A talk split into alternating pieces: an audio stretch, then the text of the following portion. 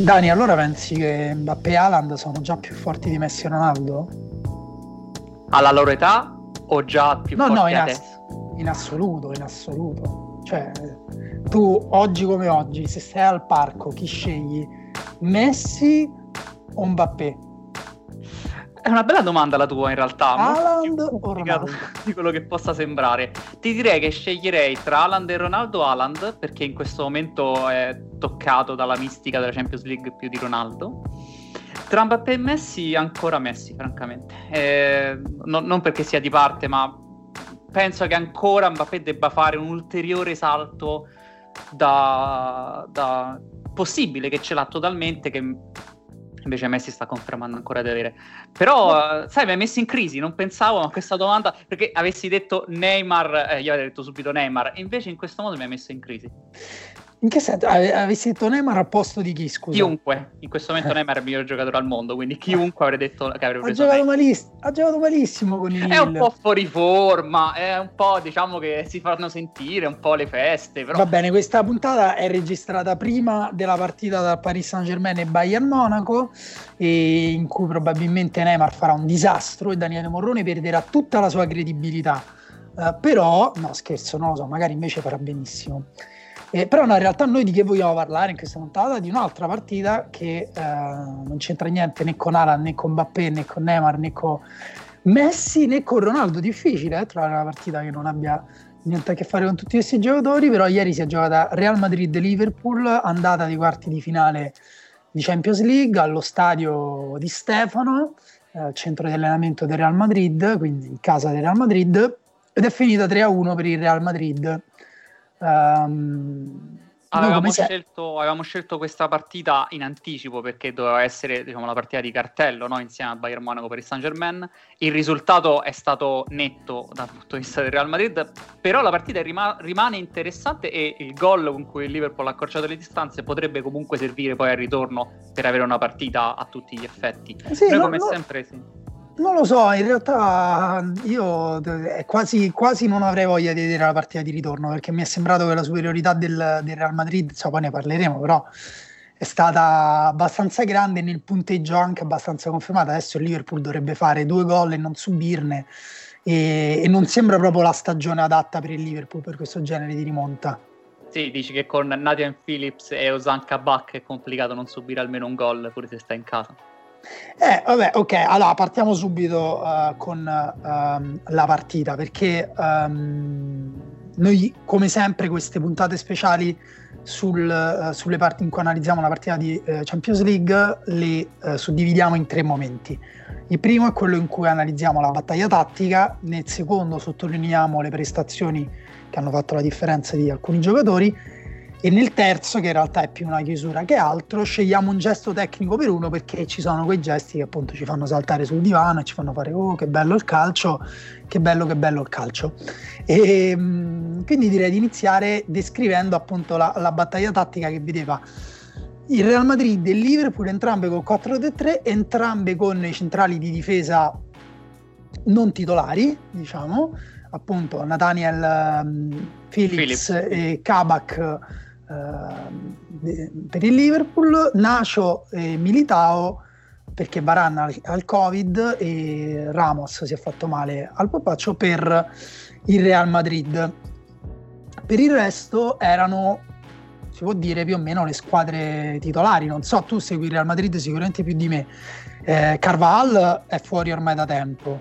Sì. Eh, Asensio sembra essersi preso il posto sull'esterno destro, centrocampo Casimiro, Cross, Modric è quello, Vinicius. Eh, poi ne parleremo ma sta diventando un giocatore importante soprattutto per via degli infortuni di Hazard. E, uh, e Capitan Benzema davanti per cui sì, effettivamente era la formazione titolare eh, per il Liverpool che è un, è un po' più complicato fare la formazione titolare del Liverpool perché stanno tra infortuni, eh, giocatori fuori forma come ad esempio Firmino.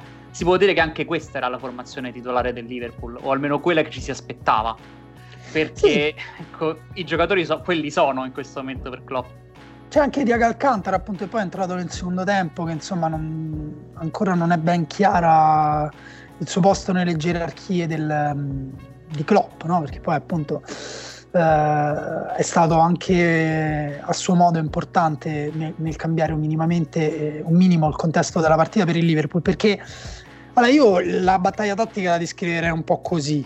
Uh, all'inizio è stata una partita non bella, non brillante, uh, con molti errori, secondo me da una parte e dall'altra, ma soprattutto del Liverpool. Dopo un po' è venuta fuori la superiorità tecnica del Real Madrid che ha fatto la differenza, soprattutto nell'aspetto che appunto secondo me è stato l'aspetto principale della partita che era il pressing e la reazione al pressing di entrambe le squadre perché entrambe pressavano con gli esterni d'attacco bloccati sui terzini e eh, le due mezzali che si alzavano andando a prendere eh, le altre mezzali. Solo che se Modric e Cross si allontanavano anche moltissimo da Casimiro sicuro della copertura che Casimiro garantisce e lo stesso valeva per i terzini quando, quando spingevano.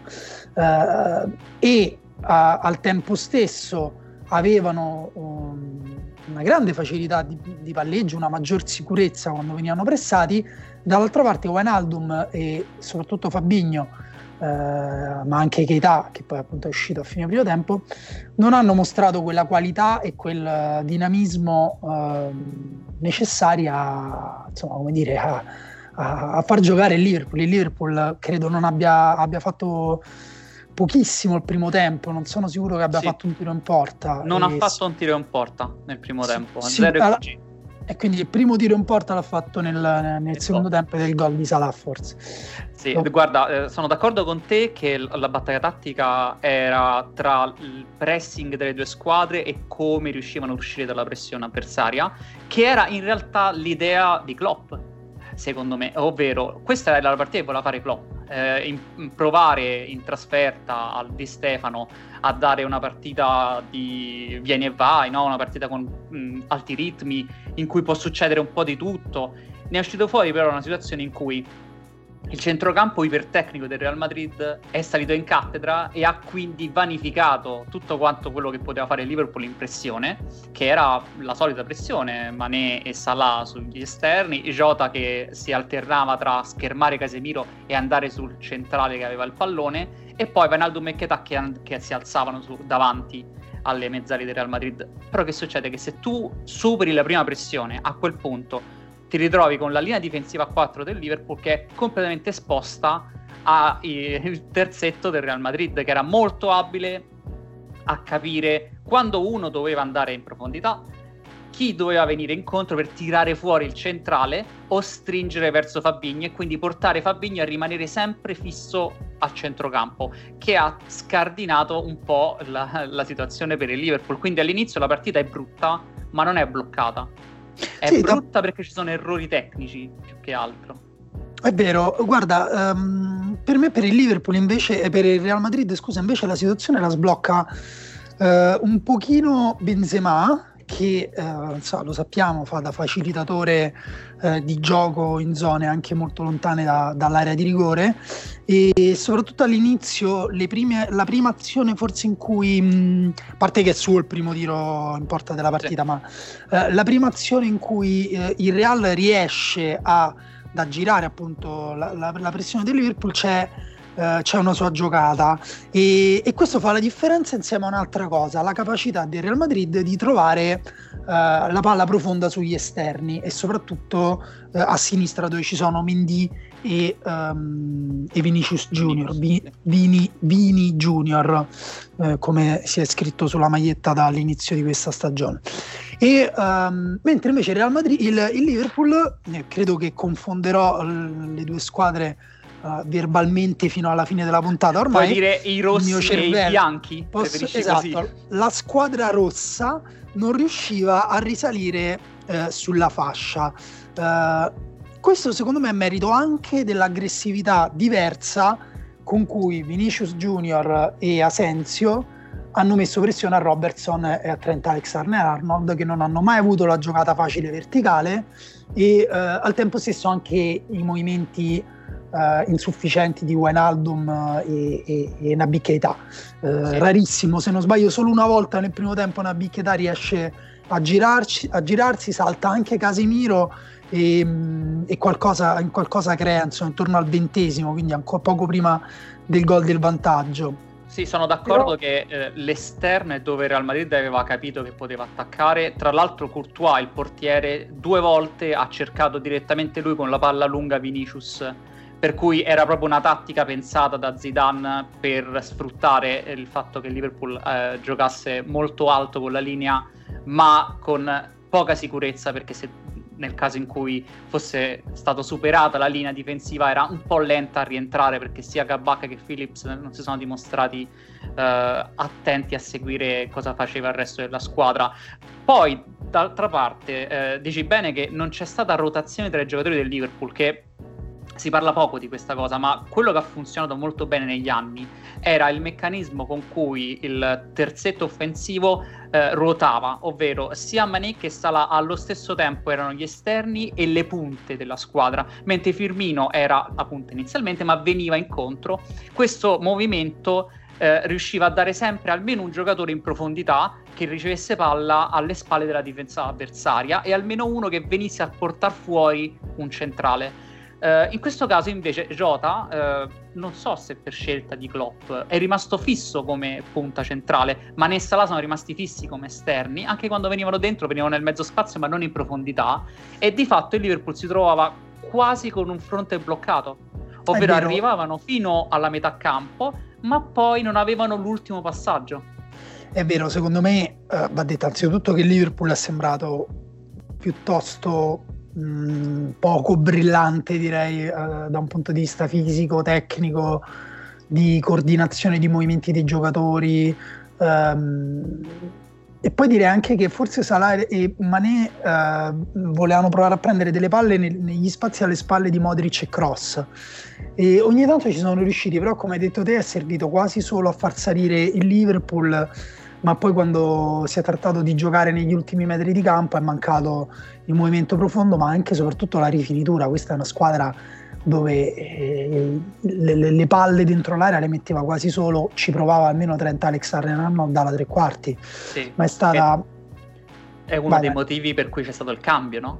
Il cambio esatto, perché la, la, battaglia tattica è leggermente cambiata a inizio secondo tempo quando uh, è stato sostituito una bicchietà con Tiago Alcantara Tiago Alcantara, eh, come dire, ha una maggiore propensione, eh, è molto diverso da una bicchietà, quindi cioè, sarebbero tante cose da dire, però ha una maggiore propensione ad abbassarsi e um, per agevolare l'uscita del pallone dalla difesa, far salire tutta la squadra e poi anche uh, nella tre quarti avversaria ha un, un, controllo più sensibile, diciamo, della palla. E uh, questo unito al pressing più aggressivo portato dal Liverpool in quei primi minuti ha portato subito ottimi frutti perché dopo 5 minuti le, uh, no sì 5 5 6 uh, il Liverpool ha trovato il gol del 2 a 1 ehm, con forse la prima azione in cui hanno aggirato in maniera da Liverpool con tutti i passaggi in verticale dietro la pressione si inizia con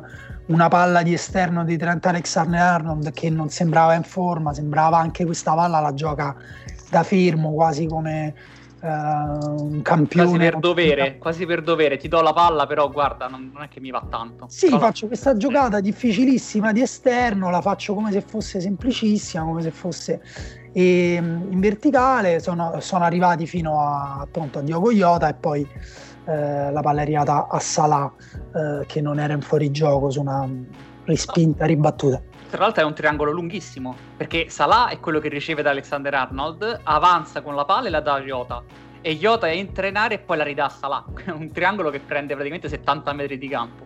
Esatto, e, però poi in realtà le cose sono ritornate presto come dire, nell- nell'altra direzione perché è arrivato il terzo gol eh, del Real Madrid su una bella giocata da fallo laterale.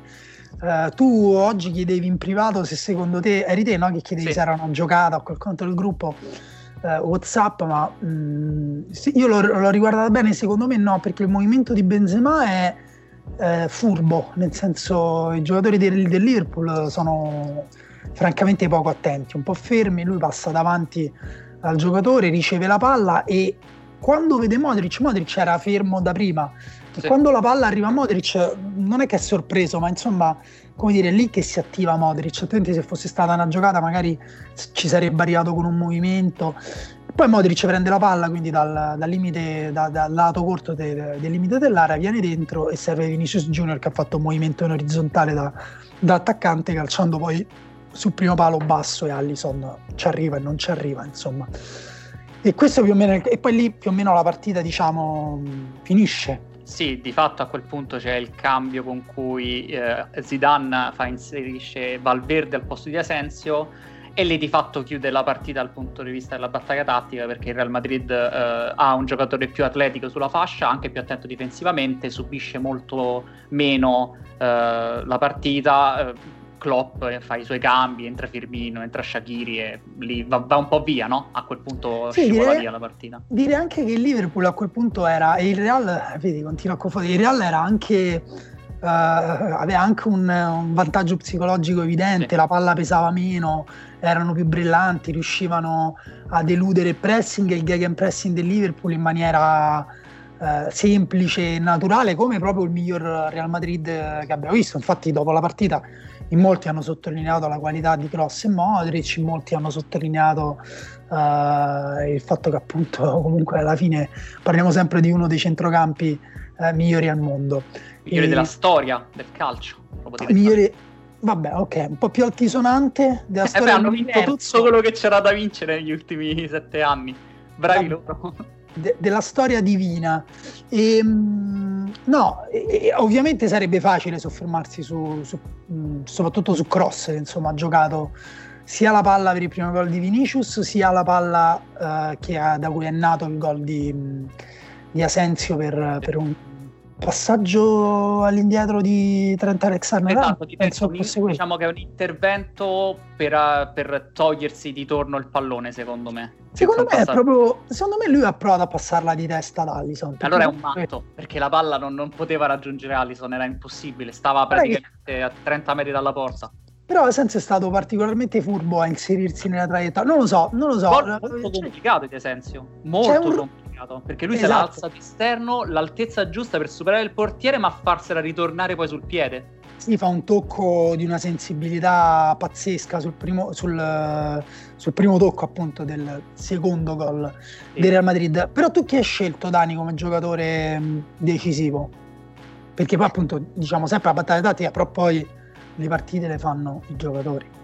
Beh, da, da, questo punto di vista il giocatore decisivo è sicuramente Vinicius Junior, eh, la, la sua partita è quello che cambia eh, all'interno di tutta quanta la battaglia tattica perché il Real Madrid lo cercava, cercava il fatto che Vinicius potesse superare Trent Alexander-Arnold in continuità e potesse tagliare alle spalle di Phillips, ma un conto è cercarlo e un conto è riuscire nelle cose che provi a fare. Il lancio di Cross che è incredibile, è bellissimo, ok, ma quel lancio là poi va stoppato, va messo a terra e va poi superato il portiere e va fatto con continuità. Questa cosa che Vinicius con continuità ha portato completamente fuori dalla partita Alexander Arnold e con continuità è sembrato totalmente in controllo della situazione, l'ha reso il giocatore più importante in campo in quel momento, secondo me.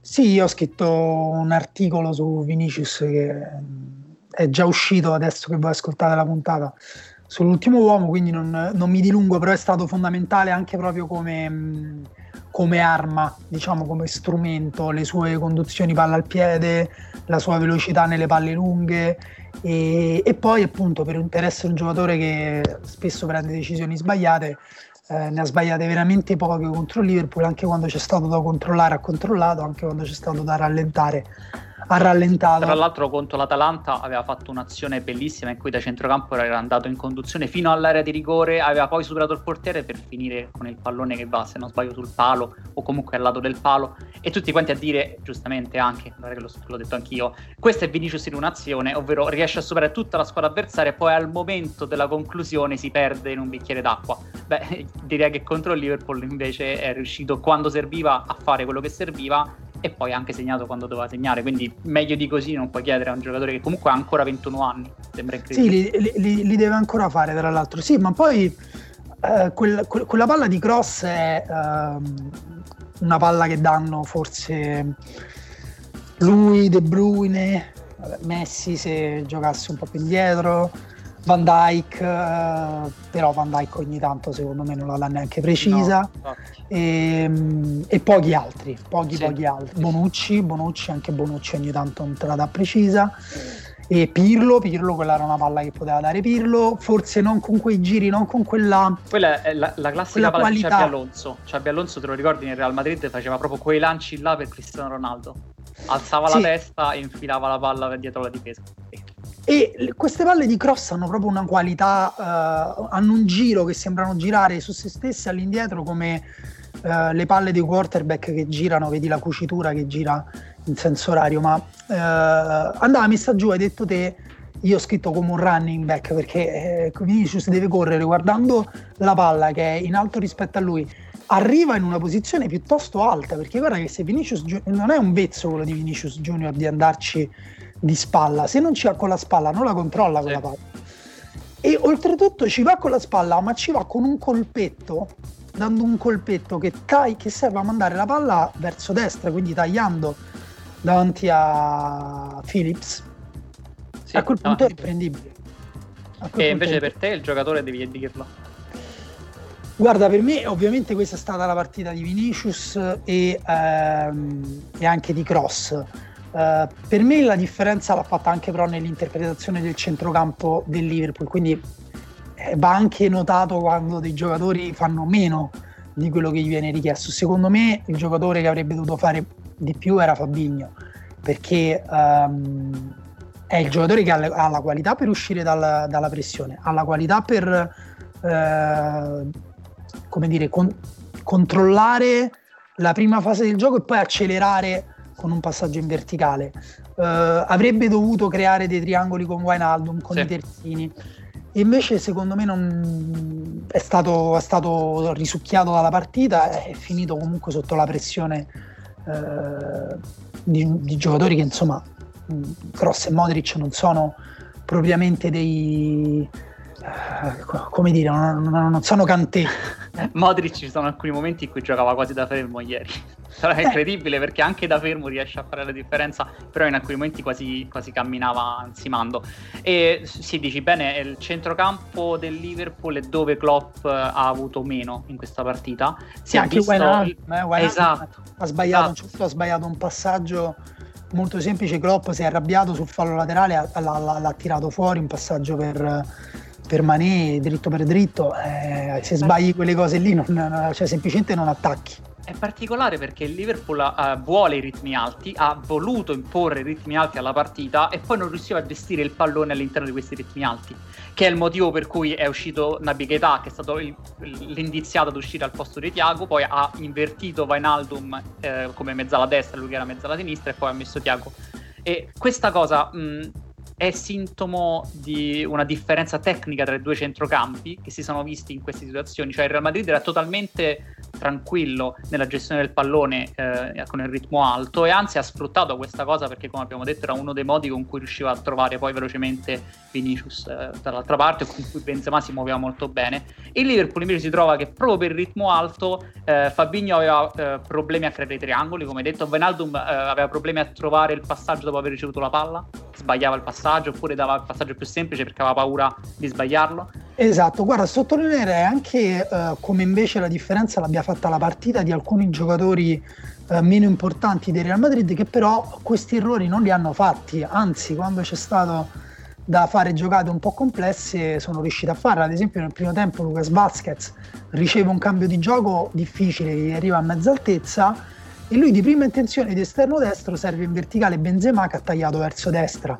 Asensio ha tagliato verso sinistra eh, Vini è venuto al centro e l'azione è finita con Benzema che ha scaricato all'indietro Vinicius che ha, calciato in diagonale eh, ha stretto troppo l'angolo però quella è un'occasione che il Real Madrid si è costruita con una giocata eh, piuttosto bella anche di Lucas Vasquez così come Casemiro Uh, ha fatto la, la, la, sua solita partita. Difensivamente si è fatto saltare in un paio di occasioni eh, però è vero che lui deve coprire tanto campo e spesso è veramente da solo eh, contro l'avversario che lo punta palla al piede e tanti metri intorno liberi. Eh, però anche Asensio eh, sul secondo gol è stato particolarmente sveglio, ha fatto una giocata molto sensibile.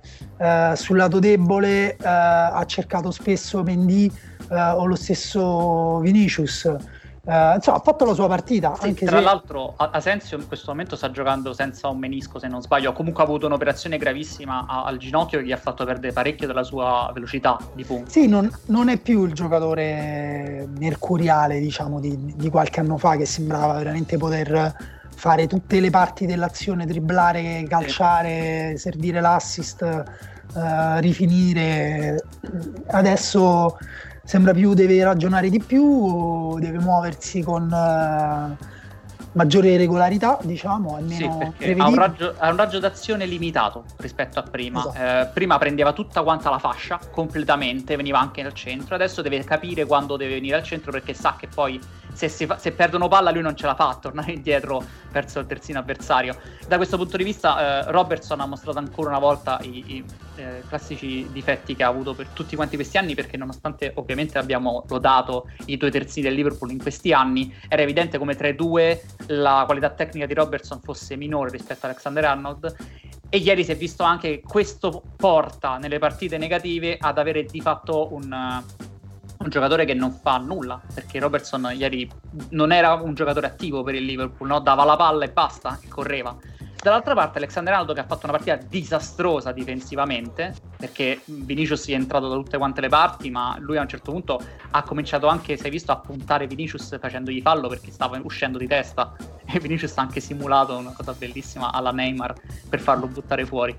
E, però almeno Alexander Aldo con il pallone era un'arma per il Liverpool perché i suoi cross rimangono alcune volte sembra Beckham per come mette la palla a giro sul palo opposto non sto dicendo che è forte quanto no, no. sembra Beckham ricorda quel tipo guarda di... poi arriviamo alla parte in cui scegliamo i gesti tecnici io ti spoilerò che ne ho scelto uno suo quindi insomma ok allora non aggiungo nient'altro quindi era solo per dire che Asensio con poco raggio d'azione comunque è, se- è sembrato più in grado di dar fastidio a Robertson paradossalmente di quanto uno si potesse aspettare dato la differenza atletica sì, ripeto, per me Liverpool eh, qualcosa non ha funzionato a livello individuale ma anche collettivo. Robertson si esalta quando gli vengono creati gli spazi in cui può andare, come dire, può, può correre i suoi 200 metri. Uh, ieri quasi mai ha avuto quegli spazi a disposizione. Uh, il Real, va detto, è stato anche intelligente nel modo in cui in alcune fasi ha coperto uh, il centro all'interno della propria metà campo, facendo andare il Liverpool da una parte e dall'altra, ma sempre in maniera piuttosto lenta, riuscendo poi a scivolare e a coprire. Uh, direi, Dani, che è giunto il momento, prima delle domande dei nostri simpaticissimi e uh, molto amati ascoltatori, di scegliere il gesto tecnico. Immagino che tu abbia scelto la palla di cross. Sì, eh, ho tentato di non parlarne fino adesso, ma devo purtroppo dirlo, è, è uno dei lanci più belli che ho visto in questa stagione, eh, di una um, capacità di girare nel punto giusto sul poi il, lo stop di Vinicius che è veramente ha del miracoloso. Cross ha fatto nove lanci nella partita, è riuscito in tutti e nove. Ha fatto quattro passaggi chiave, quindi per sì, quattro anche... volte il suo passaggio ha portato al tiro del Real Madrid, tra cui questo assist anche quello che non gli è riuscito ha portato al gol di Asensio perché sì, un suo esatto. lancio per Mendy di interno è... che mette in crisi Trent Alexander Arnold forse a un livello a cui non arriviamo neanche con la nostra analisi perché poi lì succedono cose che non vediamo vabbè eh, questo succede quando io ti faccio scegliere per primo il gesto tecnico però siccome lo sapevo io mi ero preparato avevo scelto quello di Trent Alexander Arnold eh, non so come potreste rivederlo perché non so se è negli highlights. È al 52 minuto di gioco e 50 secondi, quindi tra un gol, tra il gol di Salah e il secondo gol di Vinicius. Um, è una palla al volo che lui calcia di esterno, collo esterno destro da tre quarti di campo, fai conto 25 metri, uh, 25, uh, da 25 metri dalla linea di fondo e diciamo 5-6 metri dal fallo laterale. Lui la calcia di esterno destro e, ne nasce veramente un, un aeroplanino di carta che va, che plana dritto per dritto sul secondo palo scavalca tutta la difesa del Madrid e trova Diego, Diego Iota sul secondo palo. Purtroppo la palla io ho detto plana perché eh, non è un cross a girare l'interno che finisce forte, sbatte sulla fronte, no, gli andava data comunque forza. Era una palla che arriva un pochino sgonfia, un pochino svuotata eh, sulla testa di Iota, che però mh, non è un grandissimo colpitore di testa e insomma si limita a colpirla proprio, la prende, la manda fuori, ma quasi non, non, non, si può dire che abbia tirato in porta con la propria testa. Tu, eh, hai, però... tu hai di fatto definito la zona Trent Alexander Arnold prima, è bellissimo, cioè 25 metri dalla linea di porta, 7 metri all'interno del campo, lì come colpisce la palla la manda su, sul giocatore che deve mandarlo. Eh esatto, lì dà un... ha una visione di gioco nel penult- nell'ultimo passaggio, nel penultimo, insomma, che è veramente da, da pochissime, pochissime persone, pochissimi giocatori, credo di poter dire nessun, quasi nessun terzino destro, forse Quadrado quest'anno sta facendo, si, si sta portando un pochino a quei livelli lì e, forse quando giocava Kimmich terzino destro. Mm, però guarda, neanche secondo comunque me. Non con, quella... non con il semplice calcio. Non Bravo, non con quella creatività nel calcio. Kimmich è molto preciso, però è, è meno creativo. Quello è un, è un, colpo che avrebbe fatto Dani Alves, per capire. Sì, però è vero, però Kimmich, cioè Trent uh, Alexander Arnold ha proprio una, una, capacità di calcio che appunto secondo me è paragonabile a Cross, a Beckham, a quei giocatori che la differenza la fanno proprio calciando. Mentre invece ad esempio Vinicius Junior è un giocatore che ha delle qualità pazzesche, però la qualità di calcio eh, gli manca, cioè anche sul tiro del primo gol eh, è un po' la sua postura non è proprio correttissima, sul secondo gol il tiro non è stupendo, ehm, però efficace.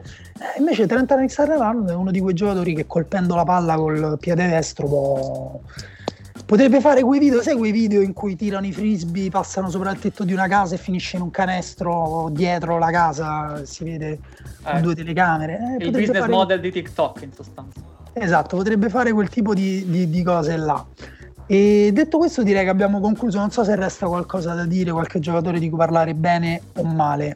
Beh, no. c'è da dire che la difesa del Real Madrid, eh, che era molto rattoppata, eh, devo dire che è stata eh, ottima. Militao, inaspettatamente, sempre preciso nei contrasti aerei, non ha mai perso la concentrazione, che era uno dei suoi difetti principali.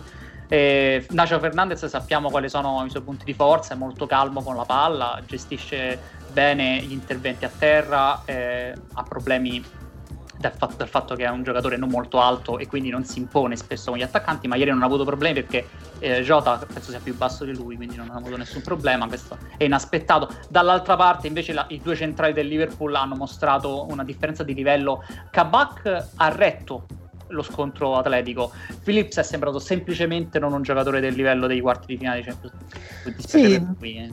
Va detto anche, secondo me, appunto, va considerata anche la giornata non proprio esaltante del Liverpool in tutti i suoi effettivi, perché anche Mané e Salah non hanno, non hanno dato il meglio, Mané è venuto spesso a giocare palla proprio allontanandosi dalla difesa proprio per, per respirare, però appunto che il Liverpool abbia bisogno di abbassare i ritmi o di allontanare i propri attaccanti da, da, dalle zone di campo più calde per farli per fargli toccare la palla in maniera pulita, un po' paradossale.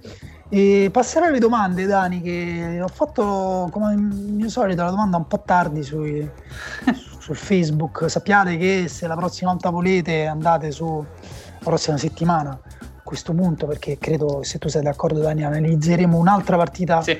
eh, dei quarti di finale di Champions la prossima settimana e um, vi diremo il giorno dopo part- magari ve lo diremo prima anche che partita guarderemo, così se volete eh, vi guardate la partita nostra, anche se non l'ho fatto prima perché sembra un po', cioè non vi voglio dire che partita vi dovete guardare, se vi volete guardare City Borussia, so, ieri non è che avete fatto male, però poi noi ne scegliamo una e ne parliamo e voi ci fate le domande sulla pagina Facebook il mattino dopo.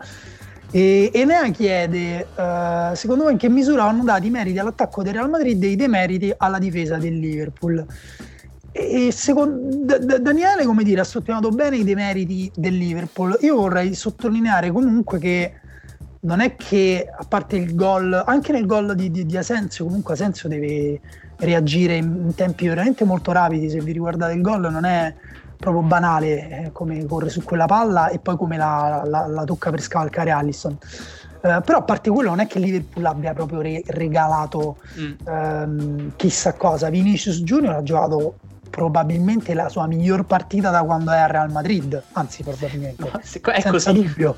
Senza dubbio, è la sua prima doppietta con Real Madrid, è un giocatore che ha segnato tre gol la scorsa stagione, tre quella prima, quindi insomma non è proprio un giocatore che ha un feeling col gol uh, così, eh, però sul, sul, pure sul secondo gol fa un movimento, è vero che lì uno dei difensori deve fare un passo in fuori eh, perché si deve accorgere che c'è un essere umano con una maglietta diversa nell'area di rigore, però uh, ci sono anche gli avversari, secondo me hanno beccato la grande serata di Vinicius, la partita al suo solito pulitissima di Benzema in quasi tutte le cose che ha fatto, fondamentale nel terzo gol di Vinicius e, e, poi sono stati anche messi un po' in difficoltà dal contesto perché nel momento in cui Liverpool ha dovuto recuperare la partita e Real ha giocato un pochino in più sulle transizioni lunghe, eh, lì è dura eh, perché appunto se si alzi i terzini poi gli devono correre dietro Philips e Kabak a Vinicius Junior e Benzema. Sì, eh, la difesa del Liverpool, abbiamo detto, è andata male, è andata male anche perché tutto il Liverpool è andato male. Sul gol, il primo gol, il lancio di cross è a palla scoperta quindi lì, quando è così, eh, capisci che è vero, la difesa non doveva salire in quel modo, ma è anche vero perché Cross può alzare la testa e lanciare a palla. No, ma la difesa, la difesa, non era molto alta, eh, perché eh, Vinicius parte da qualche metro dietro la difesa e che reagiscono eh, forse un po' lentamente Trent Alexander Arnold. Phillips non può fare nulla, deve Phillips viene scavalcato dalla palla, è la palla di Cross che è troppo bella per cioè Phillips avrebbe forse dovuto capire quando partiva la palla che l'avrebbe scavalcato e, cor- e lasciare il controllo a-, a, Vinicius, ma vai a capire che Vinicius arriva così perfettamente su quella palla e te la controlla, cioè è, è, una giocata troppo di alto livello quella per, per, secondo me per dare la colpa a chiunque. Guarda, Stefano, Stefano ti dice a questo punto a proposito di questa cosa come state? E che c'entra con questa cosa? eh, come stiamo? Stiamo bene? Una domanda complicatissima. Sì, infatti, la domanda ha sbagliato podcast Stefano, questa la voleva, la voleva fare su Se hai bisogno chiama, che è un altro podcast di fenomeno. No? Gianluca dice uh, mi sono stupito per l'ennesima volta di vedere Nabicchietà giocare così male. Non mi sono mai spiegato la sua involuzione degli ultimi due anni. Secondo voi può tornare a essere un centrocampista di prima fascia come sembrava destinato a diventare? Aspetta un attimo perché c'è qualcun altro che invece ha parlato di che età, adesso ti ritrovo quel commento così mi rispondi a tutti e due. Eh, dov'è? Eh, ti pare come al solito. C'è Alessandro che dice la bocciatura di Chetà mi è eh, ingenerosa. Esatto. E che ne pensi? Uh, eh, no, ieri è andato malissimo. Eh, sembrato quasi inesistente, ha toccato palla soltanto 27 volte all'interno della partita e ha sbagliato pochi passaggi, ma ne ha fatti anche pochissimi. Ha fatto 20 passaggi in tutto quanto una partita.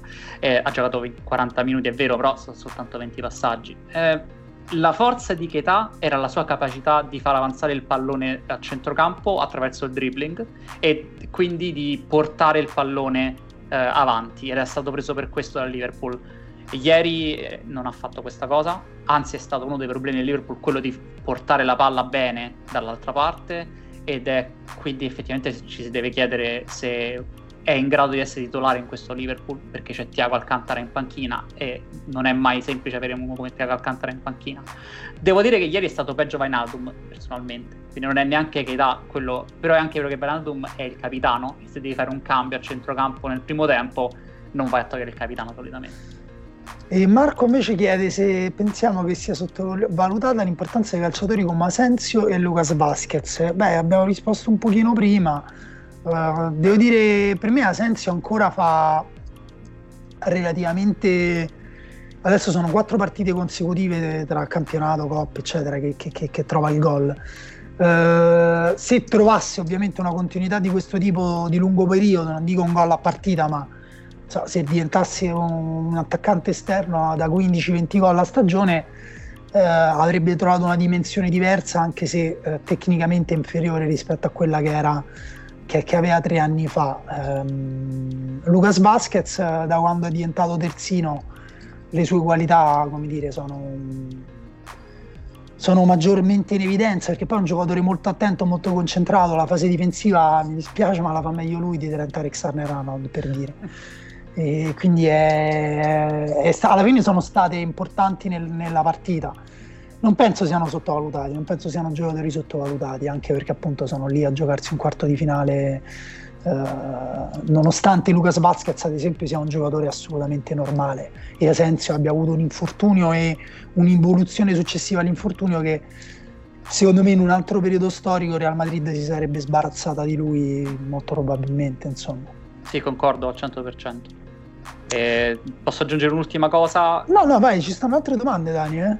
Ma ah, tu non okay. le stai vedendo? Sì, sì, le sto vedendo. Era tanto per dire che eh, Asensio sta giocando e non ci sta Hazard però è anche vero che se, se Hazard è disponibile deve giocare Hazard, non soltanto per l'investimento che hanno fatto, ma proprio perché ti permette um, di alzare il livello qualitativo del tridente offensivo che ha senso in questo momento non può fare. O magari entrando a partita in corsa sì, ma come titolare è un po' complicato. Esatto, allora Nigel chiede, la spara un po' grossa, Klopp sta forse fallendo nel rimodulare il proprio modo di attaccare secondo i nuovi limiti della sua rosa, perché insomma, fatto tutto un discorso sulla difficoltà di, di, di, sviluppare la manovra sulle fasce, ma anche al centro dove non, non c'è mai stata rapidità. Io non so se è un fallimento di Klopp, a me sembra che questa sia una stagione ovviamente di defaticamento per il Liverpool. Eh, dopo quella passata in cui insomma comunque hanno vinto eh, una Premier League meritatissima con tantissimi punti di vantaggio, però faticando anche loro come tutte le squadre in quel contesto. Mm, non so se si può dare un giudizio su Klopp, sinceramente, perché poi la squadra alla fine è quella dell'altro anno. Sì, la squadra in sostanza è quella dell'altro anno, però l'involuzione è particolare, perché è evidente. Non è una situazione... È vero che... Cioè, tu hai avuto un infortunio gravissimo, che è quello di Vainaldum, però non può pesare così tanto un singolo giocatore per tutto quanto il sistema che tu hai a disposizione e di fatto lui non ha modificato il sistema di conseguenza, ha semplicemente sostituito un centrale con un altro centrale e poi giocano allo stesso modo. Non, forse non aiuta il fatto che giocano una volta ogni tre giorni, va bene, però c'è qualcosa di più. Però c'è anche il calo di, di, certi giocatori, no? perché per esempio un altro chiedeva se Firmino era veramente una scelta tecnica. Eh sì, però se tu arrivi addirittura a fare a meno di Firmino. Um... Firmino non segna più, è una cosa proprio eh, no? È una cosa proprio pesante ormai perché il tuo attaccante titolare non segna più. Eh, Jota entra e segna, ovviamente devi fare un cambio. Sì, ma è un discorso molto lungo perché ha a che fare proprio con la storia di Klopp eh, e come si è comportato anche nel Borussia Dortmund. Lui è andato via dal Borussia Dortmund perché nell'ultima stagione è successa più o meno questa cosa che sta succedendo con il Liverpool. Giocatori infortunati importanti, squadra che gioca allo stesso modo, non gli riescono le cose, lui insiste e non riescono le cose fin quando non, non, è finita. Non è detto che sia la stessa cosa. Il Liverpool ha dei giocatori di livello altissimo e nel caso in cui Thiago Alcantara dovesse entrare stabilmente nei ritmi cambierebbe molto. Nel caso in cui dovesse fare una, un grande acquisto davanti, se prendono Haaland in estate cambia tutto. Secondo me il, beh, va dato anche tempo a, a Thiago Alcantara di inserirsi perché effettivamente il suo playmaking può sostituire Ehm, magari l'importanza che aveva un giocatore come Van Dyke che insomma difende in maniera totale ed è uno dei migliori difensori puri uh, al mondo, però poi è anche un centrocampista abbassato sulla linea difensiva, quindi uh, perdi comunque perdi da tutte e due le parti. Abbiamo risposto anche Sami uh, chiede quale allenatore ha influenzato di più Zidane nel modo di interpretare le partite. Vabbè, questa è una domanda troppo grande, ora dobbiamo parlare di Zidane in senso assoluto. Eh, rispondiamo alla, all'altra domanda di Sony che dice quanto è forte Benzema? Eh, quanto è forte? E si vede anche in queste partite in cui non, ehm, non ha fatto poi alla fine ha fatto un tiro, forse il primo tiro della partita. Sto cercando di pensare se ha fatto altri tiri Benzema, forse no, lo sai? Ha fatto, un, ha fatto, il tiro da cui il Real Madrid ha conquistato il calcio d'angolo da cui è nato il terzo gol. Sì, due tiri, Muovendo, due tiri in totale, sì. Muovendosi da sinistra verso destra, poi tiro deviato, eh, però è un giocatore che ha un controllo lui sulla palla in zone di campo dove altri giocatori a malapena riescono a respirare, lui si siede tira fuori carta e penna e scrive un racconto breve, insomma, nel senso ha una concentrazione, una calma, un controllo assoluto dei suoi mezzi. Mm, Gennaro chiede come mai una squadra che ha fatto del pressing un suo tratto distintivo lascia per due volte cross con 10 metri di campo davanti il tempo per alzare la testa e dettare il movimento con sopracciglio, indice sinistro e lanciare meravigliosamente. Sta cosa dell'indice e del sopracciglio che ha notato anche Capello a fine partita a me sembra francamente esagerata come la storia della morte di Mark Twain perché ehm, sinceramente se Vinicius Junior ha visto il sopracciglio di Cross a 40 metri di distanza adesso Cross è come dire è, spesso indica con la mano ai suoi compagni di andare però come dire magari lo fa pure per se stesso perché è un suo, un suo tic. Non so come dire. Ma poi tra l'altro solitamente lo fa prima di lanciare non esattamente al momento sì, quel, quel, quello fa più o meno esatto qui lo fa si interrompe perché in realtà sta già lanciando. Comunque la ragione per cui lui è libero e riesce a giocare a palla scoperta è perché il pressing del Liverpool non ha funzionato perché in quel caso Wijnaldum che sta sul lato sinistro resta eh, basso eh, a schermare un eventuale spazio che può portare verso Modric eh, o Asensio insomma, che nel frattempo si è alzato e, e Cross è sulla linea dei difensori. Quindi ha creato la superiorità con Militao eh, e nasce sul pressing di Mané e Diogo Iota e, e Salah perché poi non lontano c'è anche Lucas Vasquez quindi, e Casimiro quindi insomma sono cinque giocatori contro i quattro se vogliamo contare anche una bicchietà che è salito su Casimiro nel momento in cui eh, Cross si abbassa e eh, gestisce la palla insomma. E quindi Diogo Iota per esempio che, che, è il giocatore più vicino a lui eh, si muove da era andato a pressare Lucas Vasquez quando Cross prende la palla si gira due volte a guardare Lucas Vasquez perché è molto più preoccupato dell'eventuale passaggio su Lucas Vasquez e poi comunque quella palla non è normale nel senso mh, mm, nessuno poteva immaginare che desse una palla del genere. Questa secondo me è una grande eh, giustificazione eh, in ogni caso insomma. Bisogna tenerne conto. Non è una giustificazione però bisogna quantomeno tenerne conto. Che dite? Giovanni chiede quanto giocare a Valdebebas per squadre abituate a giocare in stadi enormi può influire sulla prestazione degli ospiti del Real Madrid. Uh, ne ha parlato Klopp prima della partita. Ne ha parlato Klopp dicendo che ci dobbiamo abituare perché sembra uno stadio d'allenamento. È effettivamente uno stadio d'allenamento perché è quello dove si allena la, il Real Madrid, sia la prima che la seconda squadra e dove gioca la seconda squadra. Trovo però che sia un po' esagerato. Nel senso, sono già ormai in situazioni in cui giocano senza pubblico non vedo molta, poi sarò io, non vedo chissà quale differenza tra lo stadio del Getafe e quello del Real Madrid, perché il stadio del Getafe saranno 15.000 posti, lì ne saranno 5.000, ok? C'è probabilmente differenza tra giocare ad Anfield, che è uno stadio enorme con eh, dei, dei, de, delle tribune altissime che quasi non ti fanno vedere il cielo, ma è anche vero che uno stadio è no, un pezzo di, eh, di, cemento con i seggiolini, in questo momento non ci sono i tifosi, non c'è la possibilità di creare un'atmosfera, rimane quello è, e tu giochi in casa e hai quindi le, i tuoi punti di riferimento nello stadio e sai già le cose, se giochi fuori casa inevitabilmente devi avere nuovi punti di riferimento e ti devi ricreare, che sia al Bernabeu che sia allo stadio di Stefano ti cambia poco, devi comunque ricreare punti di riferimento. Sì, comunque appunto la situazione dal punto di vista psicologico è complicata per tutti sotto vari aspetti. È chiaro che il Real era più abituato.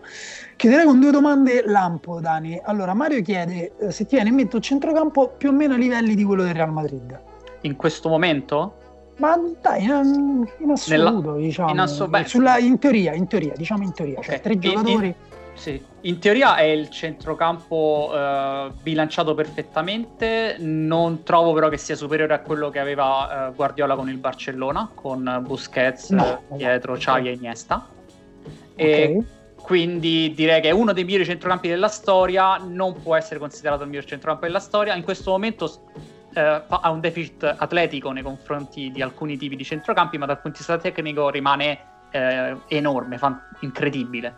Guarda, eh, la sparo grossa io, dico che secondo me quello del City è più o meno a quel livello, con Rodri, Gundogan e De Bruyne, eh, perché Rodri secondo me è superiore a Casimiro mh, per alcuni aspetti di gestione della palla e difensivamente non ha quel dinamismo, non copre tutto quel campo, però insomma è un giocatore che, che, che c'è, che, che difende. E De Bruyne secondo me è il più forte centrocampista degli ultimi 30 anni, secondo me sono Modric e Cross sono in cima alla piramide, hanno salito tutti i gradini, ma c'è un ultimo gradino che va oltre, va sopra la piramide che è sospeso per aria e lì ci sta De Bruyne. E, e Gundogan poi si muove funzionalmente rispetto a tutto questo e, e ha fatto quest'anno ha fatto più di 20 gol stagionali, come dire, ha, ha proprio un, una misura uh, che rende quanto sia funzionale il suo gioco. Quindi secondo me è quello del City. Altra domanda lampo e poi chiudiamo, a che livello può arrivare Vinicius nel suo prime? se, dici se segna ogni volta due gol a partita nelle partite importanti? Eh, no, beh, è uno deve migliori... essere un livello a cui può arrivare. Secondo te è un giocatore che può arrivare a segnare due gol a partita uh, in partite importanti? Secondo me no, però r- rimane effettivamente un giocatore con una capacità di eh, creare vantaggio per la sua squadra che hanno pochi per eh, questioni atletiche, questioni tecniche, eh, velocità di pensiero e questa è un'arma sempre più importante perché eh, rimaniamo del fatto che le squadre, se hanno un giocatore che può creare superiorità numerica, ne possono trarre vantaggio. Hai detto prima Gundogan, hai detto prima De Bruyne, loro lo fanno uno con il movimento, l'altro con la tecnica. Vinicius lo fa eh, spesso con la tecnica. Non trovo che sia così creativo come può sembrare inizialmente. Trovo che sia più adatto, più vicino a fare azioni che a lui sono semplici perché va tremendamente veloce ed è molto sensibile con, con il piede quindi sembrano azioni incredibili ma rischia uh, di fermarsi in un pattern sempre uguale secondo me che ne limita un po' l- l'altezza del suo tetto diciamo. Quindi uno delle migliori ali al mondo può diventarlo può diventare a livello di che ne so Neymar? No quello è impossibile. No, secondo me sono giocatori diversi. Secondo me uh, adesso è cresciuto per quanto riguarda le scelte, e la fiducia che sta avendo in questo periodo lo aiuta anche a non, magari a non voler, anche la maturità, insomma, banalmente il tempo che passa e lui deve compiere ancora 21 anni quest'estate, lo, lo, lo fanno crescere, lo aiuta a prendere delle scelte migliori, um, però deve migliorare ancora nel, nel tiro, cioè proprio nella tecnica di tiro, perché i movimenti, la velocità e secondo me anche un pochino il carattere lo potrebbe, cioè il giocatore a cui mi sembra più vicino è Cristiano Ronaldo. Poi da qui a diventare quello che è diventato Cristiano Ronaldo ci passa abbiamo parlato prima di, di, di, gradini, diciamo che insomma lui si deve fare tutta la piramide per arrivare dove sta Ronaldo. Però eh, non so neanche sinceramente se può imparare a tirare in maniera efficace, in maniera però so che può migliorare, può migliorare tanto rispetto a come è adesso e so che già adesso può essere un giocatore che fa la differenza in alcune partite anche di questo Sì, guarda, a me è venuto in mente Sané come, come, esempio di giocatore invece che secondo me, cioè il livello di Sané attuale secondo me quello può essere il livello di Vinicius. Ok, vediamo perché anche Sané è un giocatore magari di cui poi parleremo, che ancora pure lui ha un po' c'ha un bivio davanti e che, deve, che, a cui magari prenderà una strada già da quest'anno. E, e va bene, grazie Daniele, ci vediamo, ci sentiamo la prossima settimana e grazie a tutti per averci ascoltato. Dani, digli te dove possono sentirci e cosa possono fare sì. per aiutarci. Grazie Daniele, abbiamo sforato tantissimo nell'orario che ci eravamo dati, però penso che sia stato interessante per tutti. Come al solito noi lo facciamo grazie anche alla collaborazione di Spreaker, ci potete trovare quindi su Spreaker, sul sito di Fenomeno, su Spotify, su Apple Podcast, penso, e su qualsiasi punto in cui voi vi sentite il podcast. Se ci chiamate al telefono possiamo anche darvi un piccolo riassunto della puntata WhatsApp anche, non ci disturbate però la sera, soltanto il giorno. Quindi dopo questa cosa, ciao Dani. Ciao.